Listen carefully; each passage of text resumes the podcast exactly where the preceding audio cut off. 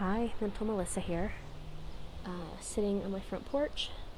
It's a little windy, but it's just too hot to be in my cubby hole uh, in the back of the house. um, so, bear with me, and hopefully, you'll be able to not be distract- distracted by the wind. Um, so, I know a lot of times I talk about how much I love the friends and family group that I go to. And I am going to venture into uh, the women's mood disorder group and just kind of get a feel. Do, do I like this? Can I even hang with this? Is it going to be too much for me? You know, I can't afford to uh, get so wrapped up in my illness that I fall apart. And therapy can be like that for me. Be very uh, all encompassing and in my experience, which is not a ton, but I would say I've had maybe six uh, therapists, psychologists, mix of them in the past. Um, 20 some years. um, and it's very easy for them to push and then for you to feel like you've got to make this ginormous headway. I'm having to come in. I have people all around me. Uh, it's a nice day. People are getting ready to go on trips, but I can't find a little private place to, to be today. Um,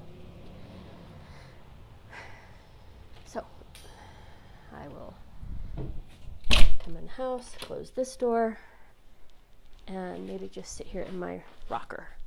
Nobody's home, it's Father's Day.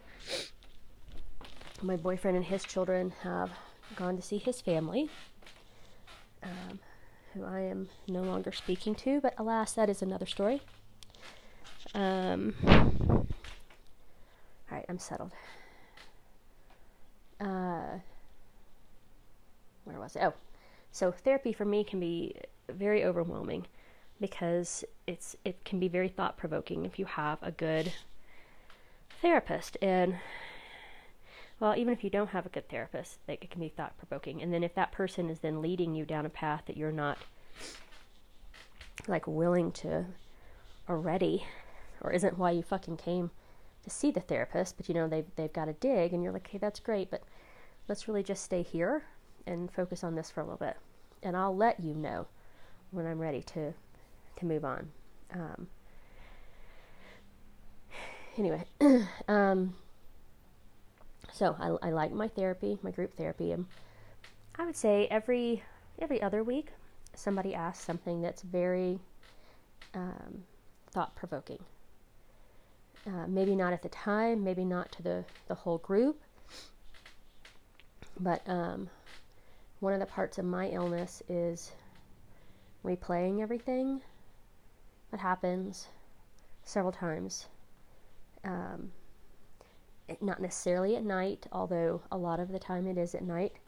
Um, driving is one of those times when my mind just can kind of process.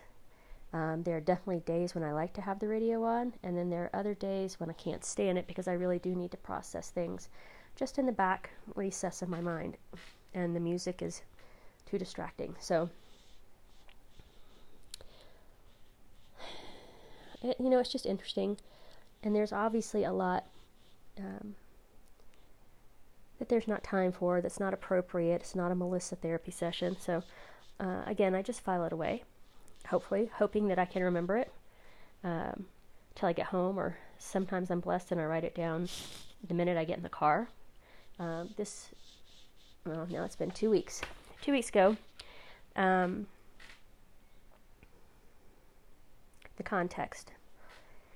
Uh, there's a, a dad, he has a son who's, uh, I think, late, late 20s, early 30s. And he was diagnosed uh, bipolar, and uh, I think I think bipolar one, and he's really had some uh, psychotic type breaks where he is um, feeling that uh, the Hebrew God is um, speaking to him and giving him direction.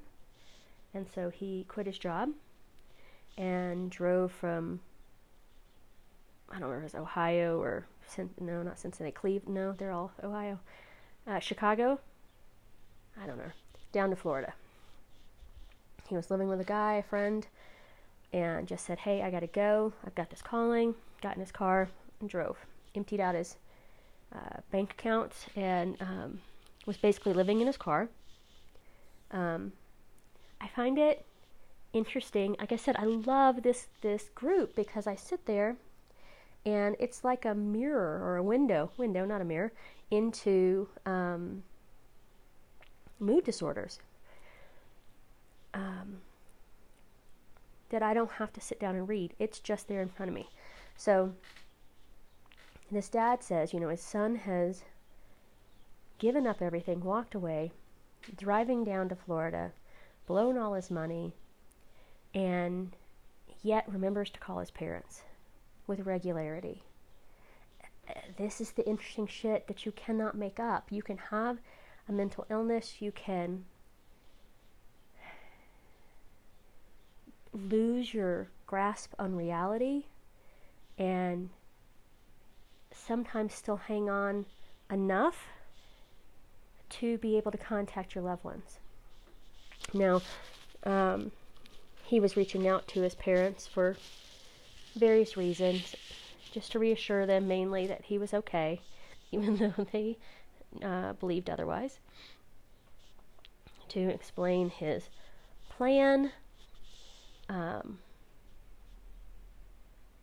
and then, you know, just but just reaching out, and that's hard to imagine somebody who's having uh, an episode like this to have the little shred of wherewithal to call his mom and dad.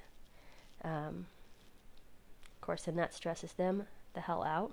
You know, mom and dad are losing their shit um, because they don't know what to do, and there's no legal recourse. I mean, that's the hard thing for parents of teenagers and the friends and parents of people who have mental illness. It's hard for them to grasp that they really have no legal recourse. Um, I don't I don't know what the process is to get uh, the rights to manage someone's life. Um, an adult. I don't I don't know how that works, but so there's a lot of I've had a lot of people come in and they're not trying to do it for a mean reason. They just want their child to be safe, their sibling to be safe, their parent to be safe, and they just want to control the situation so that they can't hurt themselves or do damage. And I wholeheartedly get that. But there's not a mechanism that allows you to do that as long as that person is not um, hurting themselves. Um, you know, so he came out finally and probably did some pot because I'm in Colorado. It's legal here. And um, it may be in Florida by now too, but um, saw his parents still in this manic episode and so they convince him to go to one of our uh, psych units. And he goes because he wants to show his parents that he is fine. And he, he is not manic, he's, um, he's fine. So um, I guess the people you meet with who kind of do your evaluation um, quickly picked up on the fact that he was he was very not fine and so they put him in on a 72 hour hold. You like to think this 72 hour hold turns into something, but even though he was talking to God, uh, that wasn't enough to hold him beyond that. So he leaves. So this dad has come in a couple times. The mom came in once, and I think she just got a. She didn't want to. Sometimes it's hard to hear the things this group tells you you've got to do, which is let go and um, stand back and not not not battle with the person because there's there's no way to win that. Um, so whenever new people come in, you know, you go through this again and, and I think that's good because each time you see it, it, it makes a little more sense. Like the first time, you know, you jump in there, I jump in there, I'm like, no, you know, do this and try that and you know, there's got to be a way. And yeah, there's not a fucking way. The way is this person has to um, want it or realize they need it. Um, but you know, just just like having a loved one that's an alcoholic, um, they can legally be an alcoholic, and they can be very destructive on everybody's lives around them. But legally, they can be an alcoholic. Um, drugs are not legal, so uh, it used to be thought process that you know somebody could come get get that person who was doing drugs and haul them off and get them clean and and but then they come right back out and if it wasn't their choice or if they haven't had their moment um, nothing happens. So that's where this dad is. He's still trying to figure stuff out. His heart is breaking. Um, he feels like his life is very out of control, and, and it is. Um, being caught up in the tailwinds or even just in the middle of somebody's life, you know, that's just completely fucking out of control. It is, it wears on you, it tears you down, it beats you down. Uh, it causes you to fight with your spouse because you want to handle things differently and it's just it's rough. So it was a really rough um, meeting and it ended up going over because there was a, another person there who was new and kind of in a crisis situation. Um, so he the the facilitator tried to give us all just a few minutes to talk and kind of gauge where where we were at and Anyway, so towards the end, um, uh, the facilitator turned to me or looked at me and said, uh, "Melissa, uh, what was your rock bottom? What what?" Because he's trying to explain to this dad. Because that night I was the only bipolar person actually attending, um, not just friends or the family of somebody bipolar, but an actual. Uh, an actual bipolar person was sitting there. Um, so he asked me that. And that's the first time I've been asked that. Um, many years ago, I was blessed to hear my mom uh, in one of her annual, you know, this is my AA birthday. I got to hear her talk about hers, and um, so I hadn't really thought about mine because I don't have this like dramatic moment. Um, and so I'm sitting there with everybody looking at me and I'm trying to kind of think what the hell was my rock bottom? Uh, and I was like, well, why, why did I initially go in? And so then it dawns on me and I'm like, oh, well, I initially went in to be seen uh, by a psychiatrist because um, my life was just out of control.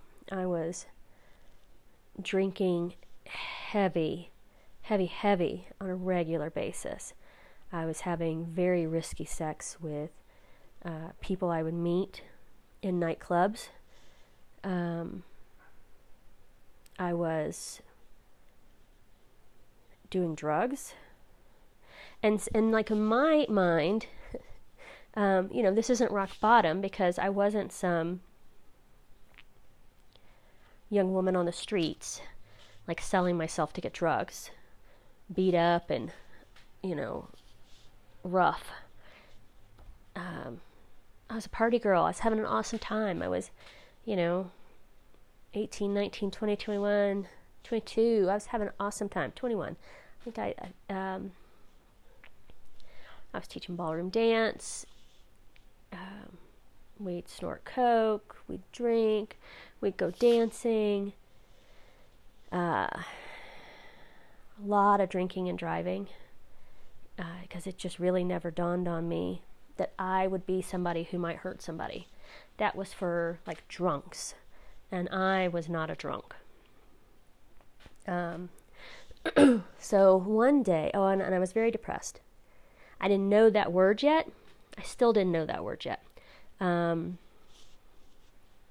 I was sleeping a lot at weird times because I couldn't sleep at night because my mind was racing. Um, and the insomnia and the racing mind that I'd had since I was like 12, 13 was just getting worse. Um, and I was trying to be a grown up and maintain a job. So it was it was wearing on me. Um, I don't think I missed any work, and most of the time I had weekends off, but it would be nothing for me to sleep. Um, really early on a Friday night through late Saturday afternoon and then get up and go party with my girlfriends. And same thing for Sunday. And then Monday was like the bitch of all bitches. And, uh, and then I'd probably come home early, or not early, but you know, normal time, and eat and go to sleep. So there really wasn't a lot of, um, like, I wasn't awake a lot you know. Uh, and there was a point where I knew that the the drugs were really it was about to tip for me. Things were really about to go to shit and get really bad. Um, because I think, I think, well, I don't think, I know, um, the girl who was my friend who I primarily did drugs with, and I were going through um, an eight ball of cocaine in an evening. And and to better explain that, I mean like I would already have snorted a couple lines and be flying like a kite and I couldn't stop. There was no stopping. As long as we still had more, I was doing more. Um, and when it was done, um, even though I was beyond fucked up, I already had um, an energy of the addiction of how am I going to get more? Like, I, I, I shouldn't need any more for five more days. I'm that fucking coked up. But I'm already stressing where am I going to get more? Because it's expensive. And I don't want to do things with men to get this. So maybe I wasn't that far from um, being on the street. Um, selling myself for drugs. Uh, it didn't happen, and I don't. It, it wouldn't have been uh, like what I imagine of like a crack whore, um, because there were plenty of men who I worked with and danced with that would have seen that as an easy opportunity. Um, but it really doesn't divide me very far from what I imagined was the life of a, a crack whore. And at this time, you know, this is in the time of, let's see, this would be early 90s, um, when the mayor of DC got caught with the whores doing drugs. So, you know, that was always kind of the mental picture I had in my head um, was these skinny ass, um, whacked out, no sense making whores, you know, trying to get their next fix. Truth be told, like I'm saying now, um, I at the time, I might have been 100, 105 pounds. Um, and after doing Coke for a little over a year, was probably at 85, maybe 90 pounds. Um, and I'm pretty sure the sugar and the alcohol was the only thing keeping me um, from from losing weight because um, I didn't eat. Um, I used my dad's Texaco credit card that he gave me so I could put gas in my car because I was a strugg- struggling young person. And even though I could pay most of my bills, uh, I couldn't pay all of them. So he would let me put gas in my car using that card. Well, I started using that card at their little mini marts to buy cans of green beans or cans of corn. And that's what I would eat for dinner. Uh, very rare for me to be able to afford meat. Um, I'd go to my mom's for that, and she would cook us dinner, cook me dinner.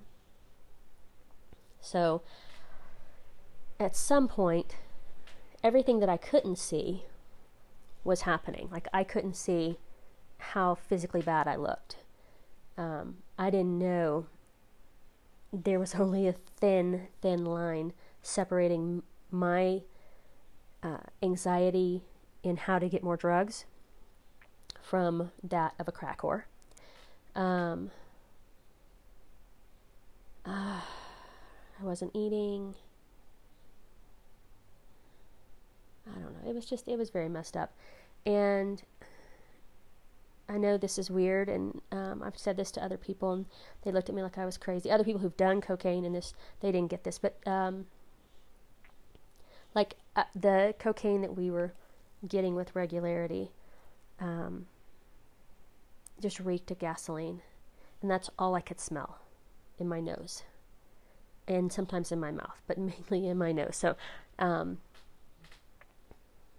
so I'm I'm just a mess. And I called my mom, uh, who I've already said is uh, a recovering alcoholic, and she. This was one of the times because she had she had a couple of times before everything took for her, but this was a one of the a couple of the times when um,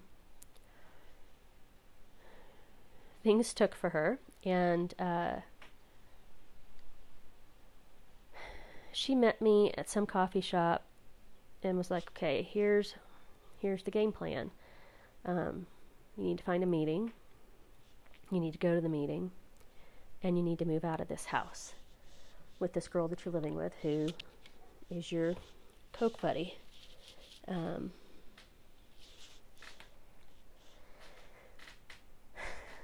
and I was like, okay, that's the plan.